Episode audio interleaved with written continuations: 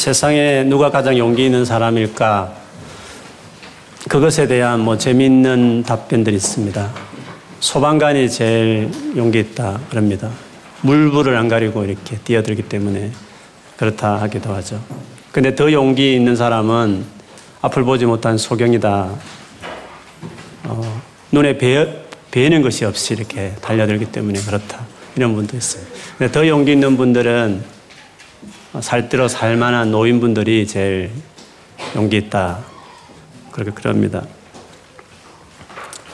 죽기 살기로 달려들기 때문에 그렇다. 이렇게 하는 뭐 재미있어라 하는 말이지만 용기라는 것은 가장 용기 있는 사람은 결국 죽음의 위협 앞에서도 위축되지 않고 뭔가 담대히 행하는 사람이라는 것을 보여주는 말이라고 생각합니다. 한국과 달리 영국에서 보면 어, 군인들을 되게 존경하는 분위기가 있는 것 같아요. 우리 한국처럼 뭐 업무적인 것도 아니기도 하지만 다 자원해서 어 그렇게 군인으로 되기도 하고 또, 또 영국 군이 국제전에 가끔 자주 이렇게 투입되어서 죽는 경우도 많이 생기니까 아무래도 생명을 이업서고 죽음을 이업서고 참여하는 그들을 보면서 군인들에 대한 존경심이 아마 국민들에게 영국 사회에 있지 않나 이런 생각이 듭니다. 그리고 용기라는 것은 정말 죽음을 무릅쓰고라도 뭔가에 위축되지 않고 나서는 이 용기 있는 이 모습이 진짜 용기고 그런 사람에 대해서 존중한다고 우리가 생각합니다. 오늘 본문을 보면 우리는 이런 용기 있는 정말 초대 사도들의 모습을 우리가 본문에서 읽었습니다. 오늘 이 내용은 사내들인이라는 공예, 유대 사회에 정말 정치, 경제, 모든 권력을 다지고 심지어 사람을 죽이는 결정을 하고 그것에 대해서 뭔가 집행할 수 있는 어, 권력을 가지고 있는 푸시할 수 있는 그 정도의 위치가 있는 높은 어, 그런 권력층인데 그 사내들인 공회에서 이 사도들이 신문을 받는 어떤 내용 가운데 일부입니다. 물론 2차 신문이었습니다. 두 번째 잡혀서 신문 받는 것이었습니다. 뭐 첫 번째는 베드로 요한이 대표로 잡혀서 신문을 받았지만 그것은 사도들과 초대 예루살렘 교회 전체를 향한 경고였습니다. 그래 두 번째 다시 그 첫 번째 신문에 경고했던 것을 어겼다 해서 다시 이번에는 잡아들였는데 열두 사도를 다 잡아들여서 신문하는 과정에 있었습니다. 근데 그 분위기가 되게 험하겠다라는 것을 우리가 직감할 수 있습니다. 오늘 본문 첫 절에 봐도 그들이 듣고 크게 노했다고 그랬습니다. 그리고 사도들을 없이 하고자 할세. 없이 한다는 것을 영어 성경을 보면 알지만 죽음에 저들을 두려워한다. 즉, 죽이려고 했다. 그 분위기가 이들을 죽이자. 이런 분위기가 아마 살벌한 분위기였다는 것을 이 구절을 통해서 알 수 있습니다. 왜 이들이 크게 노하고 열두 사도를 그 스승이었던 예수뿐만 아니라 그 추종자 최고 리더십인 그 열두 명도 죽여버리자라고 사내들인 공회가 이렇게 결정할 수밖에 없는 그런 분위기였느냐 하면 이 베드로와 사도들이 그 신문 과정에서 그들이 했던 답변이 그들을 더 화나게 했습니다. 그 요지는 그랬습니다. 너희들이 나무에 매달아 죽였던 그 예수는 실제로 하나님 보내신 우리를 향한 그리스도였다. 그리고 지금은 하나님 우편 앉아 계셔서 주로, 주로 앉아 계시다. 하나님 보내신 그리스도를 너희들이 죽였다. 하고 그들을 행한 행동이 얼마나 큰 범죄였는지를 이야기했습니다. 더 나아가서는 지금 신문받는 우리야말로 진짜 하나님께 순종하는 자들이요. 하나님의 종이요. 그래서 성령을 가진 자들이다. 근데 너희들이 그런 하나님의 순종하는 종, 성령을 주셔서 성령을 가지고 있는 우리들을 너희들 지금 어, 신문하고 있다라고 한 그 말에 그들이 막 격분한 거죠. 아니 이런 것들이 있나 이걸 그대로 둘 수 없다 해서 다 죽이자고 하는 분위기에 있었다는 것입니다. 근데 사내들인 공예 구성원들 보면 사도계파가 많이 있었습니다. 또 한편에는 바리세파라고 있었습니다.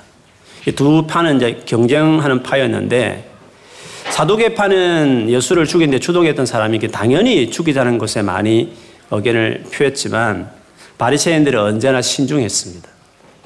그래서 오늘 바리새파 중에 최고 어른 존경받는 가말리엘이라는 이분이 일어서서 의견을 발합니다.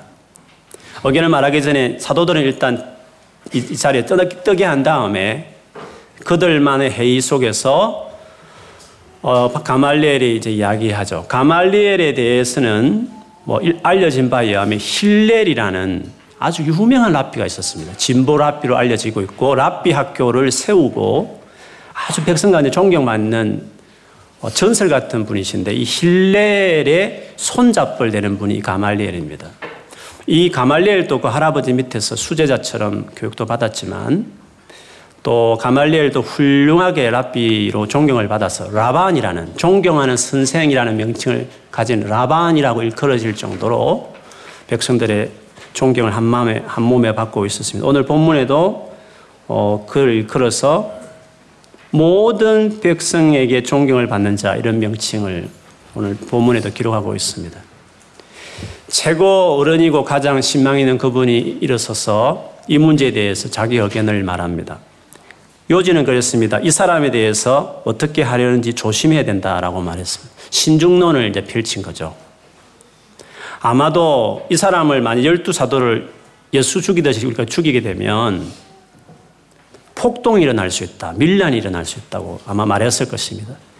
왜냐하면 앞에서 쭉 보듯이 지금 열두 사도들의 복음에 대해서 많은 백성들이 반응을 보였고 믿겠다고 3천, 5천 단위로 예루살렘에서 지금 그런 어떤 큰 커뮤니티를 이루었는데 그런 상황에서 이 열두 사도를 많이 죽이면 밀란이 일어나고 그리고 로마 어, 총독에 의해서 또 이 문제가 불거지면 여러 가지 어려운 상황이 되다. 그래서 그런 오늘 본문에는 뭐 이거 한 2분 1분만 끝날 말인데 이 말만 하지 않았을 것이요. 성경은 언제나 요약이잖아요. 그래서 아 이런 류를 말하면 조심해야 된다. 신중하게 해야 된다라고 말을 하면서 어, 그러면서 왜 신중해야 되는지를 그렇게 이야기했을 것이. 그리고 난 다음에 이것들 이 예수 운동, 예수를 추종하는 이 추종자들의 이 분위기를 그냥 내버려 두도 괜찮다. 우리가 그렇게 그렇게 신경 안 써도 가만 두어도 된다는 요지의 의미로 어, 지금까지 있었던 중요한 메시아 운동 그런 두 가지 사례를 들여서 가말리엘이 이야기했습니다. 하나는 드다라는 사람이 400명을 어, 모아서 했지만 이 드다라는 사람이 끝나자 그가 어, 죽자 따르는 모든 사람도 흩어져 버렸다. 그래서 예수가 죽었기 때문에 아마 이 흩어져 이 무리들도 얼마나 있다 흩어질 수 있으니까 그렇게 염려할 필요가 없다.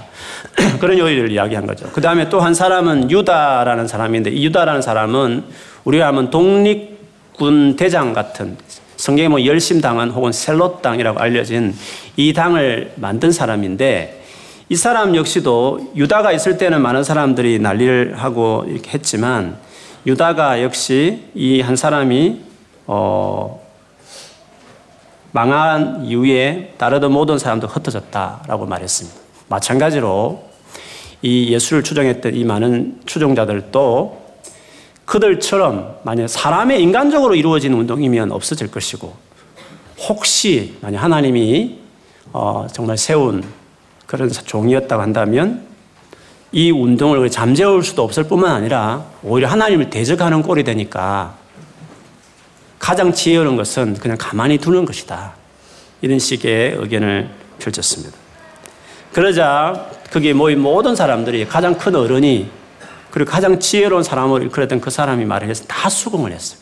전체 분위기가 다 죽이자는 분위기 갔다가 큰 어른이 한마디 딱 하니까 다들 고개를 끄덕거리면서 그게 맞겠네요 하면서 사도들을 죽이는 그 부분에 대해서는 일단 뒤로 안건을 물려내고 대신 어, 다시 경고하고 그들을 풀어주는데 그냥 풀어주지 않았습니다. 첫 번째 재판에 대해서는 무시했기 때문에 그들을 본때기를 보인다는 의미에서 오늘 보면 채찍질해서 예수의 이름으로 말하는 것을 금하고 놓았다고 말했습니다. 채찍질이라고 했을 때 많은 분들이 말하기를 원래 율법에 보면 40대를 때리게 이렇게 매를 때리라고 되어 있는데 혹시 때리다가 41대를 때리면 그 큰 율법을 어긴 것이기 때문에 어, 많은 분들이 40대가 되기 전에 39대 혹시 하나 실수, 실수했으니까 40에 하나, 하나 감안매 해서 39대를 이렇게 때리는 식으로 그들이 보통 집행했습니다. 그래서 아마 이 사도들 12명은 39대의 채찍질을 당했을 것입니다. 채찍에 대해서 여러분 많이 들었듯이 그냥 채찍이 아니라 뾰족한 뼈나 납 같은 게 있어서 채찍을 하다 보면 등에 두 번 한다면 가슴팍에는 한 번 이런 꼴로 해가지고 채찍질을 해서 등과 가슴 전체가 아마 피멍이 들고 찢겨지고 피가 낭자한 상태에서 아마 그냥 단순한 벌 정도가 아니라 진짜 어, 큰 어, 처벌을 고문당하듯이 당하고 그들이 풀려났습니다. 그런데 우리가 오늘 본문에 보면 놀라운 것은 어떻게 보면 이해될 수 없는 있을 수 없는 일처럼 보여진 상황이 나오는데 그 사도들의 태도였습니다. 41절에 보면 사도들은 그 이름을 위하여 능욕 받는 일에 합당한 자로 여기심을 기뻐하면서 공의 앞을 떠나니라.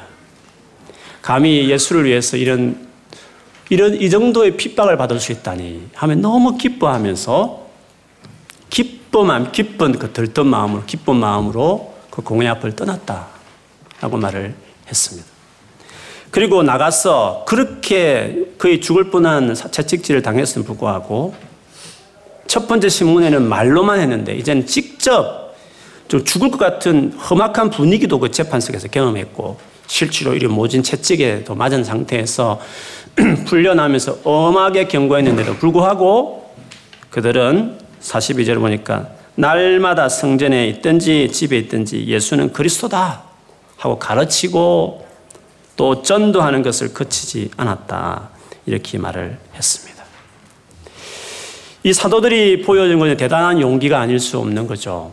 이런 위협과 어려운 가운데서도 또 예수를 그리스도라고 선포하면서 전했다는 것은 놀라운 일인 것입니다. 그런데 그 용기에서 찾을 수 있는 이해 안 될 수 있는 이해할 수 없는 놀라운 것은 기뻐하면서 그걸 기뻐했다는 것입니다. 그 사람 그 두렵고 놀라운 상황인데 기뻐하면서 그 상황을 어, 통과하고 나가는 모습을 볼 수 있습니다. 첫째 신문 받을 때는 그렇지 않았습니다. 두려웠습니다. 그래서 모아서 같이 기도도 하고 막 그렇게 했습니다. 근데 두 번째 사도들의 모습은 첫 번째와 더 한, 더 놀라운 능력의 모습을 보였는데 용기 있는 모습을 보였는데 그것은 기뻐하면서 그 쉽고 더 두려운 상황에 불구하고 기뻐하면서 그 상황을 맞아들였다는 사실은 우리에게 놀라운 일이 아닐 수 없습니다. 이 정도로 나가는 사람, 죽이겠다 해도 가장 위협을 해도 두려워하기는 커녕 불안하기는 커녕 기뻐함으로 만일에 이렇게 대한다면 누구도 감당해낼 수 없는 것입니다. 기뻐하며 살아가는 그런 사람은 세상에 감당할 수 없는 사람이죠. 오늘 이 본문을 보면서 저는 기뻐한다 이 부분에 하나님이 마음을 많이 머물게 했는데 그래서 그 부분을 좀 나누고 싶습니다. 왜냐하면 기뻐한다는 것은 즉 이런 유의 기쁨을 가지고 살아간다는 것은 예수께서 그를 따르는 모든 사람들에게 저와 여러분에게도 이 같은 삶을 주고 싶어 한다는 사실이기 때문에 너무 놀라운 사실인 것입니다. 우리가 뭔가 노력해서 얻어지는 뭔가가 아니라 예수를 따르는 모든 자들의 삶에 이런 기뻐하는 삶을 주님이 주고 싶어 하신다 사실은 우리가 놀란 소망이 아닐 수 없고 기대해야 되고 그리고 내가 그걸 맛보는 사람이 돼야 되는 거죠. 바울의 같은 경우에 보면 그 빌리포스 1장에 보면 바울이 자기가 감옥에 있을 때 상당히 괴로워할 만한 어떤 일이 있었습니다. 바울이 감옥에 갇혔다는 소식을 듣고 바울을 사랑했던 빌립보 성도들은 바울을 위로하기 위해서 바울 대신 열심히 복음을 전하는 일을 했습니다. 예수님을 전파했죠. 그 반면에 교회 안에서도 바울의 그 복음 전하는 내용을 즉 율법에 대해서 중요하게 강조하지 않는 그 바울의 스타일을 되게 싫어해서 바울을 원수처럼 생각하는 그, 그런 사람이 있었습니다.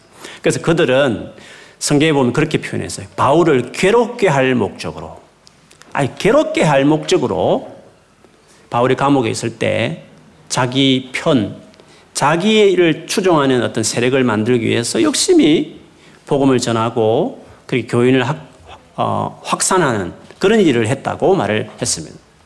만일에 바울을 같은 입장에 우리가 선다면 우리가 되게 마음이 아팠을 것입니다. 같은 어떻게 위로해야 될 그리스도인이 괴롭힐 목적으로 뭔가 의도를 가지고 했을 때 우리는 그런 동기나 그런 상황을 만났을 때 되게 마음이 상하고 시험 들고 그러잖아요. 그런데 바울은 의외의 행동을 보였습니다.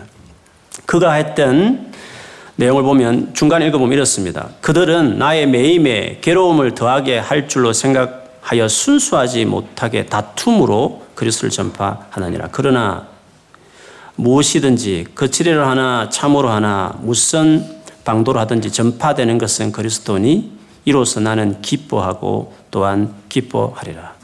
괴롭게 할 목적으로 괴로워할 거야 라는 기대감 가지고 그 행동을 했는데 바울은 괴로움과 완전히 다른 기뻐하고 기뻐하라. I will rejoice and I will rejoice again. 나는 기뻐하고 또 다시 기뻐하겠다. 바울은 그리스도인만이 예수 안에 있는 사람에게 있는 놀라운 능력, 기뻐할 수 없는 괴로워하는 것이 당연한 상황인데도 기뻐하는 그 모습을 보이는 모습을 이렇게 나타냈습니다. 그리스도인만이 누릴 수 있는 예수 믿는 사람이 누릴 수 있는 놀라운 삶이 아닐 수 없는 거죠. 그가 쓴 서신의 골로새서 1장 24절에도 보면 나는 이제 너희를 위하여 받는 괴로움을 기뻐하고 그리스도의 남은 고난을 그의 몸된 교회를 위하여 내 육체에 채우느라. 괴로워하는 게 맞는데 골로새 교회를 위해서 사도로서 사역하고 돌보는 것이 참 고통스러운 것인데도 불구하고 남들 보면 괴로울 것 같은데도 불구하고 바울은 기뻐한다. 어떻게 괴로움과 기쁨이 같이 갈 수 있습니까? 그러나 바울은 그런 고백을 했습니다.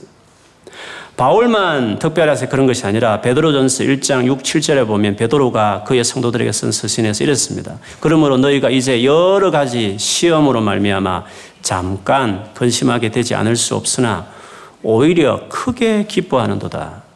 너희 믿음의 확실함은 불로 연단하여도 없어질 금보다 더 귀하여 예수 그리스도께서 나타나실 때 칭찬과 영광과 종기를 얻게 할 것이니라. 크게 기, 오히려, 오히려라는 단어가 맞죠. 오히려.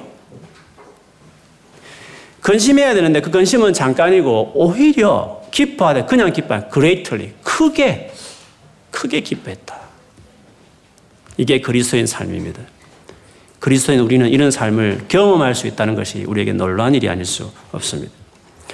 고린도후서 8장 1, 2절에도 보면 마게도냐 교회에 대해서 바울이 한번 언급하면 이 말을 했습니다. 형제들아 하나님께서 마게도냐 교회들에게 주신 은혜를 우리가 너에게 알리노니 환란의 많은 시련 가운데서 그들의 넘치는 기쁨과 극심한 가난이 그들의 풍성한 연부를 넘치게 하게 하였느니라.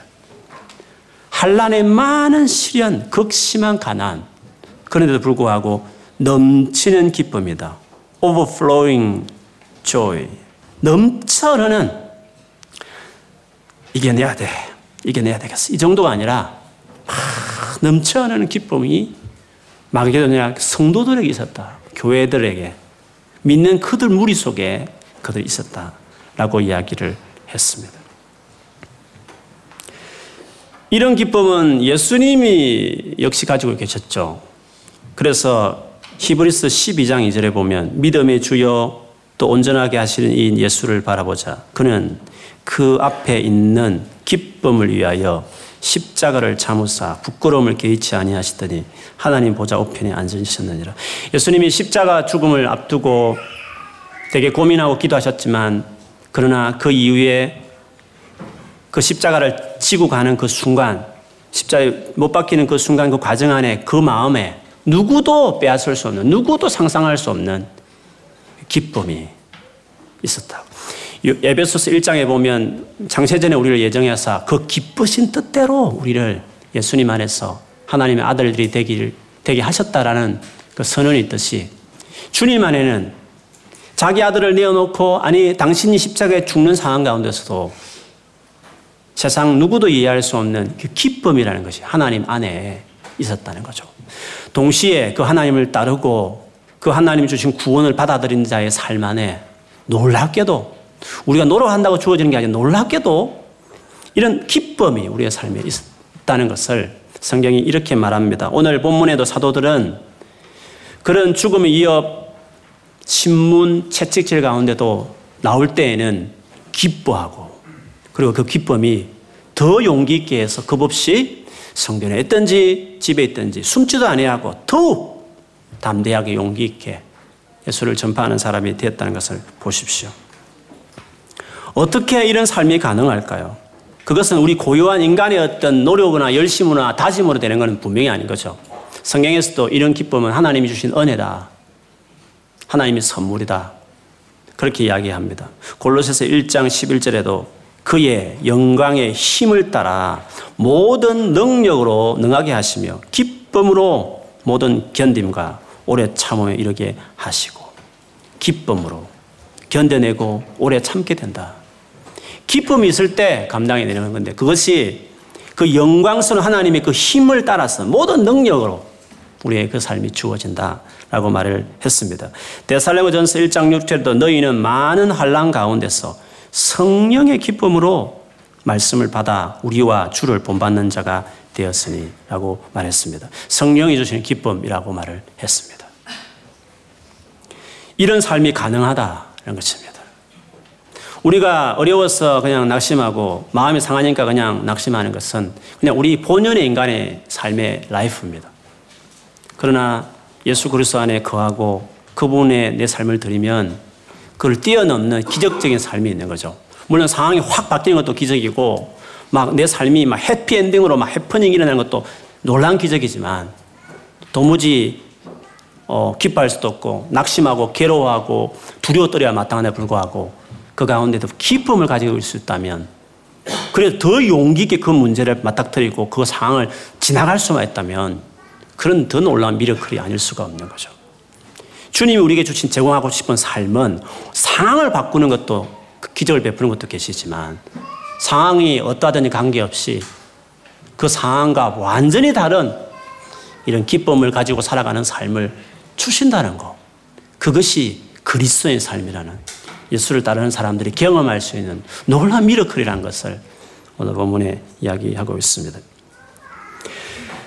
우리가 이런 기쁨을 누릴 수 있는 자격을 다 받았습니다. 예수를 믿는 모든 사람은 이것을 누릴 수 있는 사람이 된 것입니다. 그러면 이런 삶을 누리기 위해서 우리에게 무엇이 필요할까? 하나님은 이런 기쁨을 어떻게 우리에게 주시는가 하는 것은 조금 설명이 필요할 것 같아서 그 부분을 좀 나누고 싶습니다.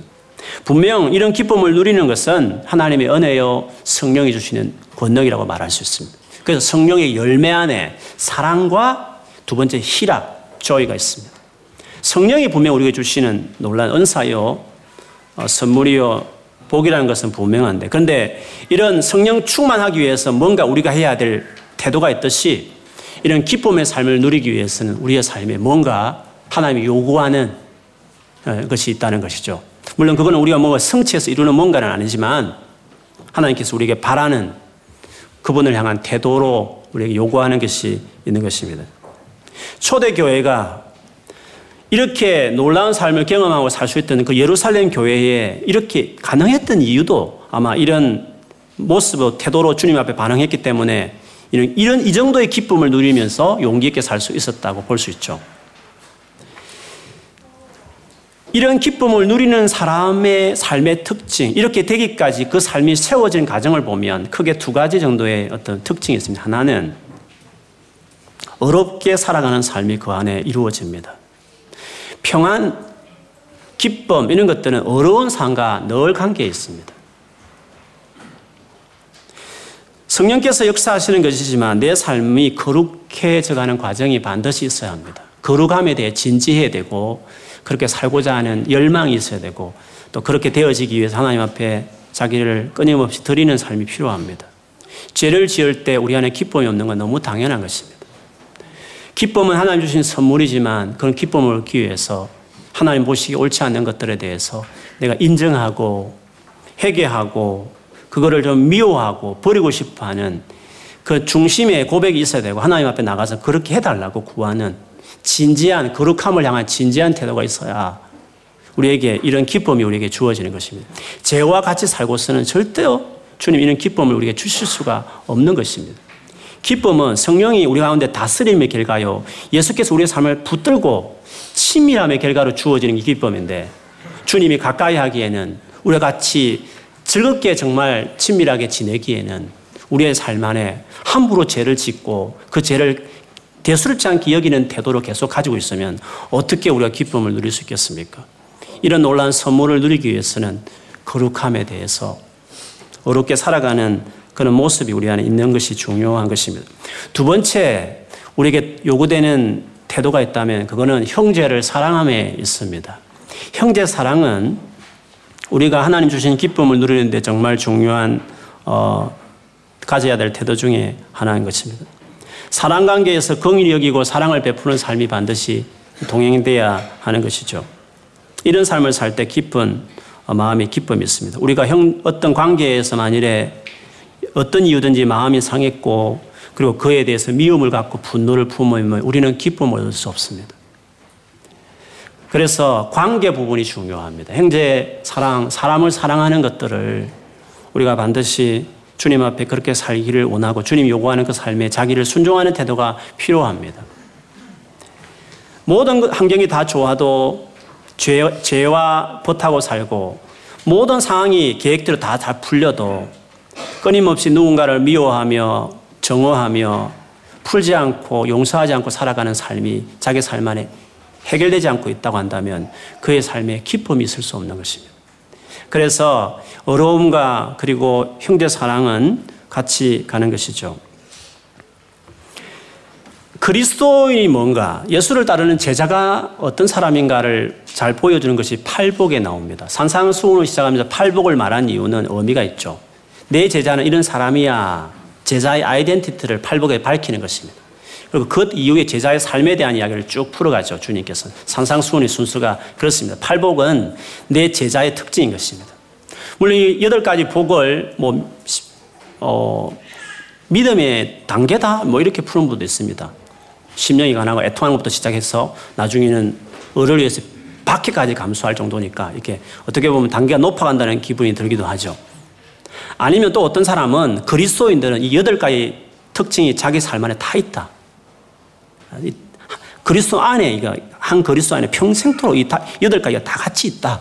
뭐 이렇게 팔복을 이해하는 분도 계십니다. 어떻게 됐든 간에 한 개인이 경험해 나가고 또 경험해 갈 그리스도의 삶의 특징이라고 볼 수 있는데 근데 여덟 가지를 곰곰이 보면 이 여덟 가지 성격상 세 가지도 나눌 수 있습니다. 하나는 조금 전에 말씀드린 어려운 삶과 관련되어 있는 어떤 아이덴티에 관련되어 있고 하나는 어떤 관계 안에서 형제 사랑, 사랑하는 것에 관계되어 있는 것이 있습니다. 그리고 마지막에는 어를 위해서 박해받는 어떤 어, 오늘 본문처럼 어떤 기쁨 가운데 그 박해를 감당해내는 기뻐하라. 나 이름을 위하여 박해받고 모욕하는 사람이 좀 기뻐하라고 말하는 기쁨에 대한 고백으로 마지막 마지막 팔복은 그렇게 말하는데 그 앞에 일곱 가지는 어려움과 형제 사랑으로 이렇게 로테이션 돌아갑니다. 볼까요? 가난한 심령, 이 말은 가난한 심령이라는 것은 뭔가 자기 자신을 겸손하게 낮추는 어떤 의미가 있죠. 나는 정말 부족한 사람이라는 어떤 여러 가지 의미로 그런 표현 아닙니까? 그는 관계 속에서 정말 겸손함의 태도를 보이게 되는 거죠. 두 번째가 애통하는 자입니까? 애통하는 자라는 것은 어떤 자기 잘못이나 자기 죄에 대한 슬픔이니까 좀 어려움에 가까운 말이죠. 거룩하지 못한 것에 대한 애통이니까요. 그 다음에 온유한 자, 세 번째가 온유한 자인데 온유하다는 것은 관계 속에서 일어나는 온유라는 것은 품어내고 상처 주는 거칠게 하는 사람들도 이렇게 탁 품어내는 그게 온유잖아요. 그렇게 본다면 관계 안에 필요한 어떤 태도이라고 볼 수 있죠. 그 다음에 의에 줄이고 목마른 자. 그 어려움에 막 나도 그렇게 되고 싶어라는 거룩함에 대한 열정. 더 거룩하게 되고 싶다는 사모하는 마음. 그 어려운 관점에서 그것이 맞는 것이고, 그 다음에 긍휼히 여기는 자. 긍휼히 여긴다는 것은 또 인간관계에서 필요한 어떤 태도잖아요. 그렇게 말할 수 있고, 그 다음에 마음이 청결한 자. 마음이 청결하다는 것은 거룩함에 가깝죠. 깨끗하게 하는 것이니까. 그 다음에 이어진 게 합평하게 하는 자. 합평하게 하는 자는 인간관계의 문제잖아요. 그렇게 해서 본다면 인간관계 어려움, 인간관계 어려움, 인간관계 어려움, 인간관계 어려움 이런 식으로 둘을 번갈아 가면서 주님이 그래서 하나님의 백성, 나의 참 제자는 이 두 가지가 삶의 특징이라는 거죠. 정말 거룩함에 대한 어떤 진전이 그 삶의 중요한 특징이고 아이덴티 아이덴티적으로 보면 또 하나는 관계 안에 다르다는 거죠. 인간관계 안에서 확실하게 사람을 사랑해내는 것이 다뤄내는 거죠. 그렇게 하는 자는 클라이막스 그를 위해서 박해와 핍박과 내 이름을 위해서 모욕과 조롱을 당해도 기뻐하라. 기뻐하면서 그 어려움을 감당해내는 너의 상이 클 것이다. 복 있는 사람은 어를 박해를 받는 사람들이다. 그런 식으로 결론을 지었습니다. 그렇게 본다면 기쁨이라는 것은 바로 이 두 가지 삶의 축 속에서 어떻게 보면 결과물처럼 터져 나오는 것이 기쁨이라는 것을 볼 수 있습니다. 로마서 14장 17절에 보면 하나님 나라가 어떤, 어떤 나라인지를 설명하기 이렇게 말했습니다. 하나님 나라는 먹고 마시는 어떤 의식적이고 뭐 어떤 규칙적인 이런 것이 아니라 하나님 나라는 성령 안에서 성령이라는 말을 먼저 넣은 이유는 이것이 우리 힘으로 되는 것이 아니라는 거죠. 우리의 어떤 자력, 우리만의 개별적인 어떤 노력으로 이루어지는 어떤 성취해내는 것이 아니라 성령과의 관계 안에서 그분의 주신 은혜 가운데 이루어진다는 걸 말하기 위해서 하나님 나라는 성령 안에서 이루어지는데 세 가지 특징을 말했어요. 하나님 나라는 의와 어려움을 중요하죠. 조금 전에 말한 의를 이야기했습니다. 거룩함이 우리 삶 안에 어, 하나님과 친밀해지면 친밀해질수록 거룩하면 더 나가갈, 나가게 되기도 하고 또 친밀해지려면 스스로 거룩하려고 하는 즉 회개하고 죄를 멀리하고 싫어하는 나의 반응도 같이 동방, 돼야 되는 거죠. 물론 성령께서 그것을 도와주는 거죠. 어려움도. 그러나 어쨌든 내 편에서 호응하지 않으면 하나님은 언제나 로버트처럼 우리를 강제적으로 우리를 바꾸내지 않거든요. 내가 호응하지 않으면 원래부터 자유의지를 주셨기 때문에 내가 호응하지 않으면 계속 죄에 뒹굴 수도 있는 것이에요. 내가 호응하지 않으면 하나님이 계속 끄집어내려고 은혜를 주시지만 어쨌든 하나님 나라는 성령 안에서 의와 그 다음에 평강과 평강은 아 평안해. 이런 개인적인 평안을 말하는 게 아니라 피스 화평. 어떤 형제 간의 관계 안에 이루어진 정말 화평. 갈등이나 미움이나 정오 이런 것들이 아니라 화평. 평강 샬롬. 어, 그 평안이 있는 관계 안에 화평과 하나, 화목이 이루어지는 그게 하나님 나라 특징이죠. 관계 안에 어려움 있는 사람 얼굴이 밝지 않죠. 그 삶에 기쁨이 있을 수 없는 거죠. 죄를 지었을 때 마찬가지죠. 하나님 나라는 성령 안에서 성령과의 관계 안에 성령 주신 도움 안에 성령 충만함으로 의와 평강과 그 다음에 마지막이 희락이라. 기쁨. 하나님 나라의 특징 기쁨인 것입니다. 내가 주님과 바른 관계를 맺고 하나님 나라의 삶을 누리는 사람이라면 그 특징 안에 더 거룩한 삶을 나가고 더 사랑과의 관계에서 사랑을 더 해내는 사람으로 자라가고 그리고 점점 기뻐함이 있는 도무지 기뻐할 수 없는 인간관계에서 깊은 상처를 받아도 바울처럼 기뻐하고 기뻐하리라. 극심한 가난과 많은 한란 가운데서도 넘치는 기쁨. 상황이나 관계나 어떤 상황과 어떤 문제 속에서도 기적같이 기뻐한다. 이게 하나님 나라의 차원의 삶이라는 거죠. 우리는 이런 삶을 살도록 부름받았고, 이양 예수를 믿었으면 이런 삶으로 자기가 경험되도록 소망하면서 나가야 될 것입니다. 가능하다. 주님이 우리에게 제공하고 싶은, 주고 싶은 삶은 이 정도의 삶이다. 내가 지금 그렇게 살지 못해도 내가 예수를 믿으면 이런 삶을 살 수 있단 말인가? 기대감.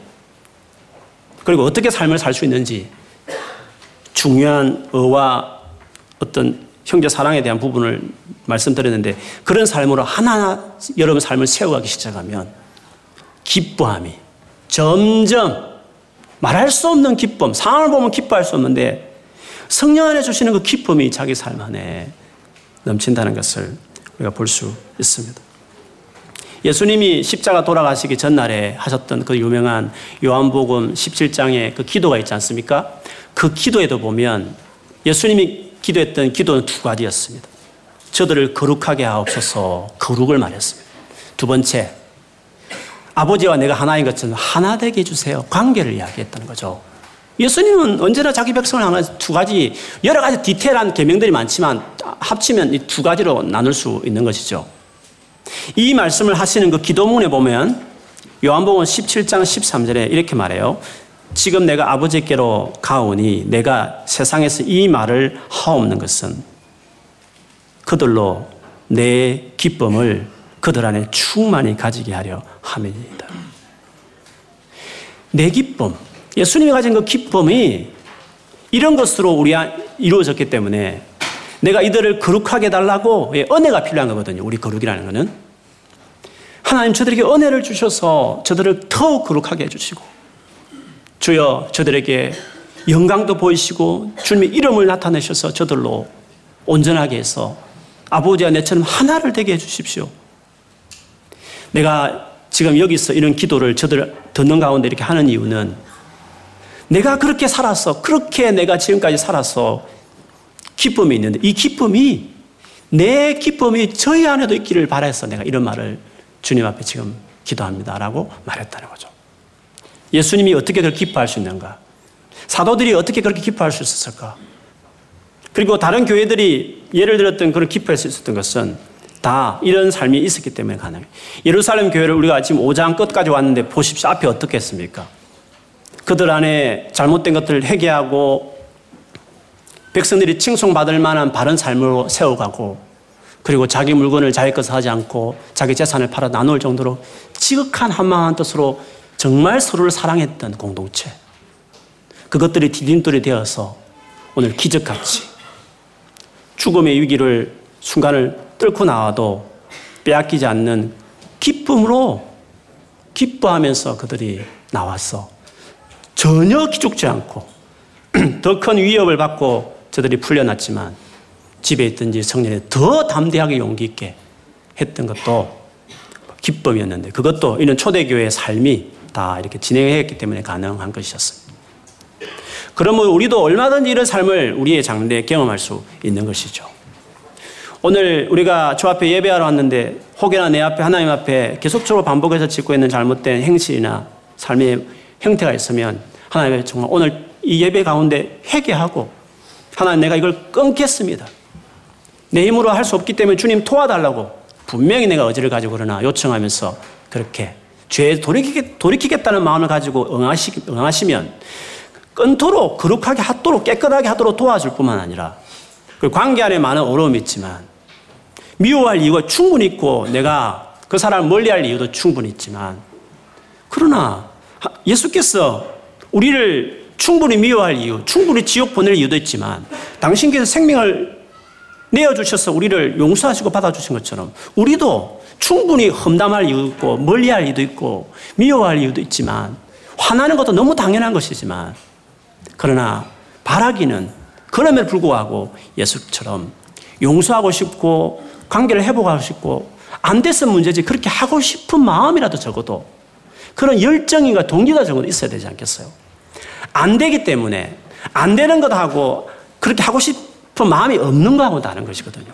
하고 싶은 마음이라도 있고 안 되기 때문에 주님 앞에 나와서 분한 마음을 쏟아내면서 사실 이렇게 분해요. 그러나 주님 도와달라고 은혜를 요청하면 성령께서 도와주셔서 정말 내 상한 마음도 고쳐주시지만 그리고 더 깊이 들어가다 보니까 그 사람을 이해할 마음도 주셔서 어느새 긍휼한 마음이 들어서 그 사람을 용서하려고 하는 준비들을 자꾸 시켜야지. 그렇게 결국 해서 관계가 이제 회복이 되는 거 아니겠어요? 그런 식으로 우리가 주님 앞에 주님 원하시는 내 자녀는 내 제자는 이런 삶을 살아야 된다고 했는데 그런 삶을 적어도 살겠다는 마음 안 되기는 하지만 그렇게 살겠다는 마음을 가지고 손을 벌려서 다윗의 자손 예수의 나를 불쌍히 해달라고 그렇게 살고 싶은데 안 되는데 사, 하게 해달라고 구하고 성령 은혜를 구하면 이상하게 내 힘으로 할 때는 안 되는데 그렇게 하겠다고 주님 앞에 은혜를 구하며 나갔더니 성령 안에서 의가 이루어지고 성령 안에서 평강 합평이 이루어지고 결과로 기쁨, 기쁨이 있는 삶이 된다는 거죠. 기쁨이 거기 삶에 딱 주도적이 되면 무서울 것이 없는 거죠. 세상에 감당할 수 없는 사람이 되는 거죠. 아무리 갈고도 기쁨을 빼앗지 않게 하죠. 아무리 어려워도 기쁨이 그 삶에 사라지지 않는다면 세상에 가장 능력 있는 가장 위대한 삶으로 살게 되는 것입니다. 이것이 하나님 우리에게 주고 싶은 삶이었습니다. 그래서 대사령전서 5장 16절에 18절에 항상 기뻐하라. always 항상 기뻐하라. 쉬지 말고 기도하라.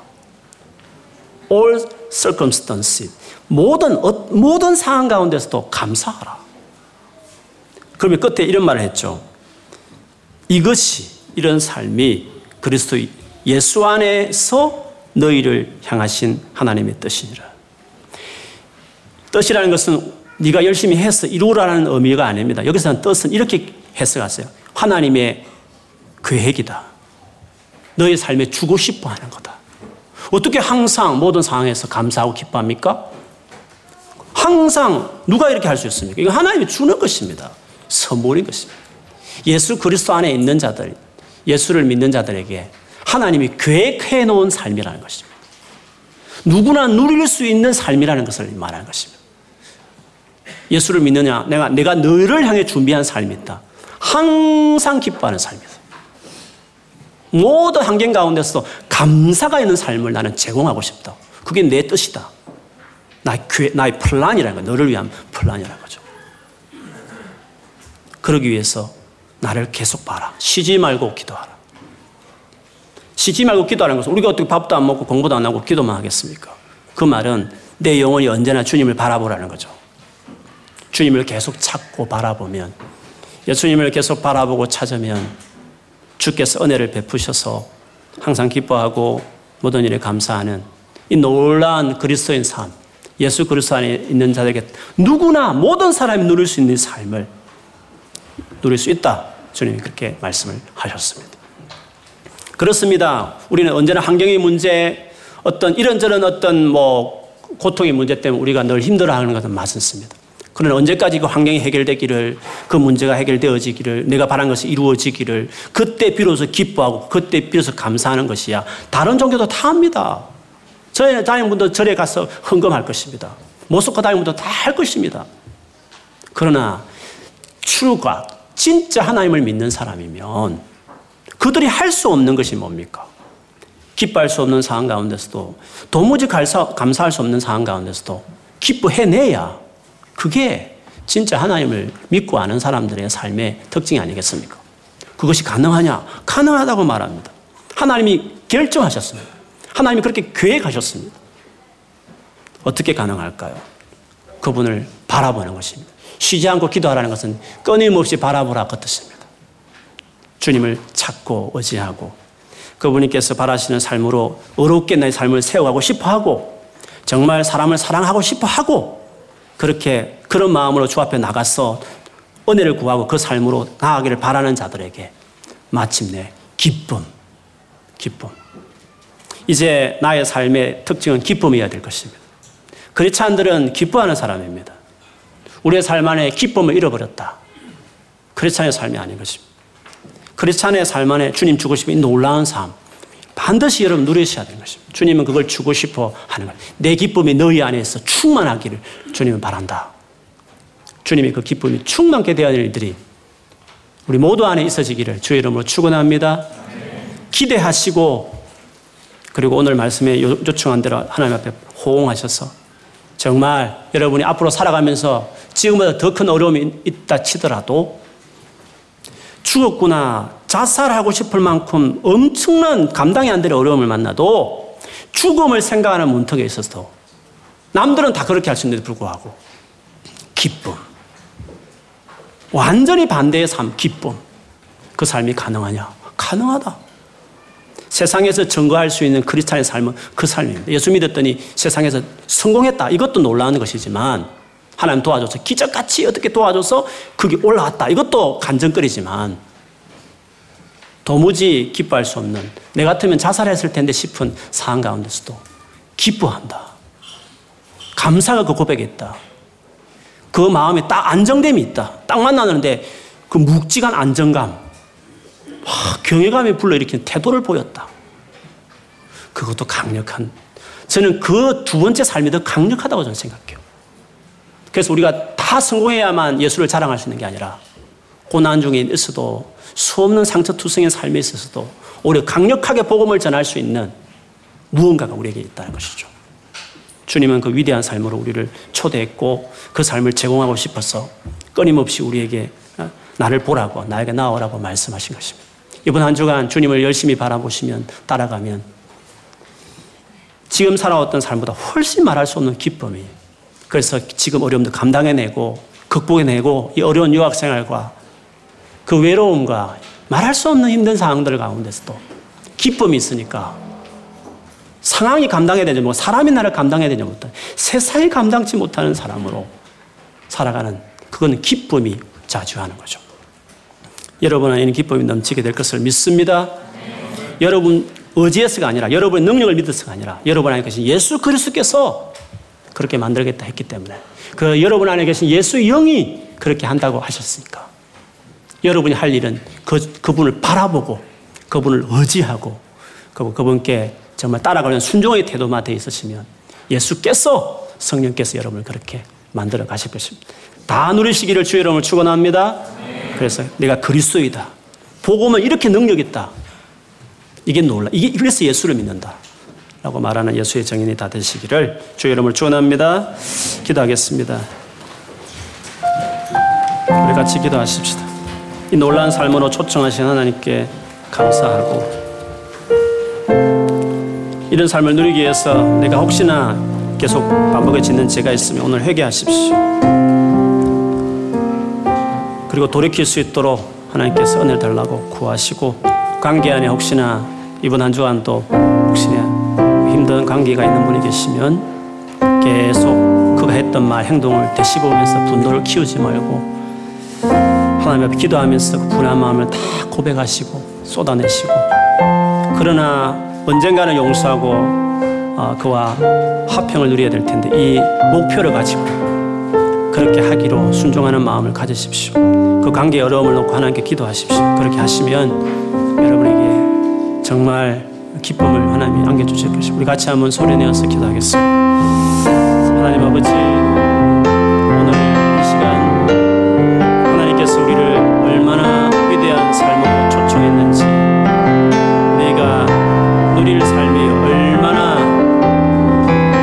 같은 삶인지 정말 예수님만이 가능하고 내 안에 계신 성령으로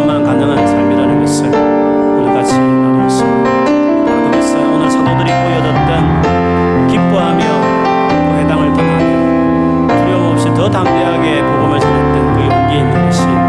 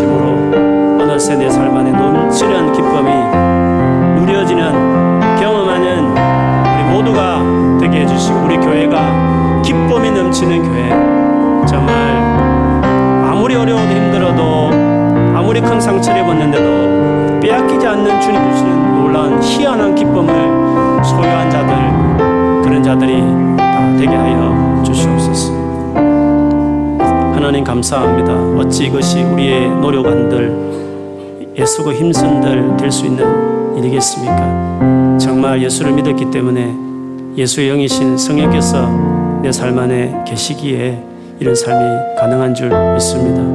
사랑하는 아버지, 세상에 기뻐할 일이 없고 우울할 일, 슬퍼할 일, 비관할 일들이 많은 이 세상 가운데서 하나님 우리가 기쁨을 잃지 않고 오히려 더 큰 기쁨으로 살 수 있게 하는 것은 예수 안에 우리가 나아갈 때 가능하다고 하셨습니다.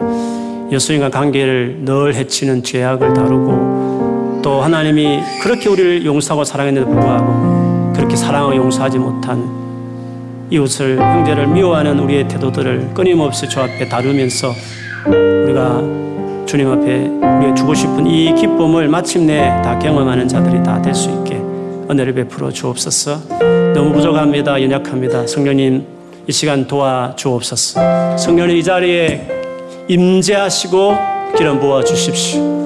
우리가 할 수 없는 거 안 되는 거. 그러나 내가 하고 싶사오니 주의 뜻대로 나아가기를 원하오니 그 마음을 받으셔서 오늘 제약도 끊어내고 또 형제를 불쌍히 공히 여기는 사랑하는 사람으로 나아가는 우리들이 될 수 있도록 역사하여 주옵소서. 그래서 세상 사람들 흉내도 못 내고 알 수도 없는 예수님이 가졌던 그 기쁨이 갈수록 우리 안에 충만케 되어지는 그래서 항상 기뻐하는 always 기뻐하는 이 기적 같은 삶을 우리가 다 예수 안에서 누리는 자들이 되게 해 주옵소서. 예수님 이름으로 기도합니다.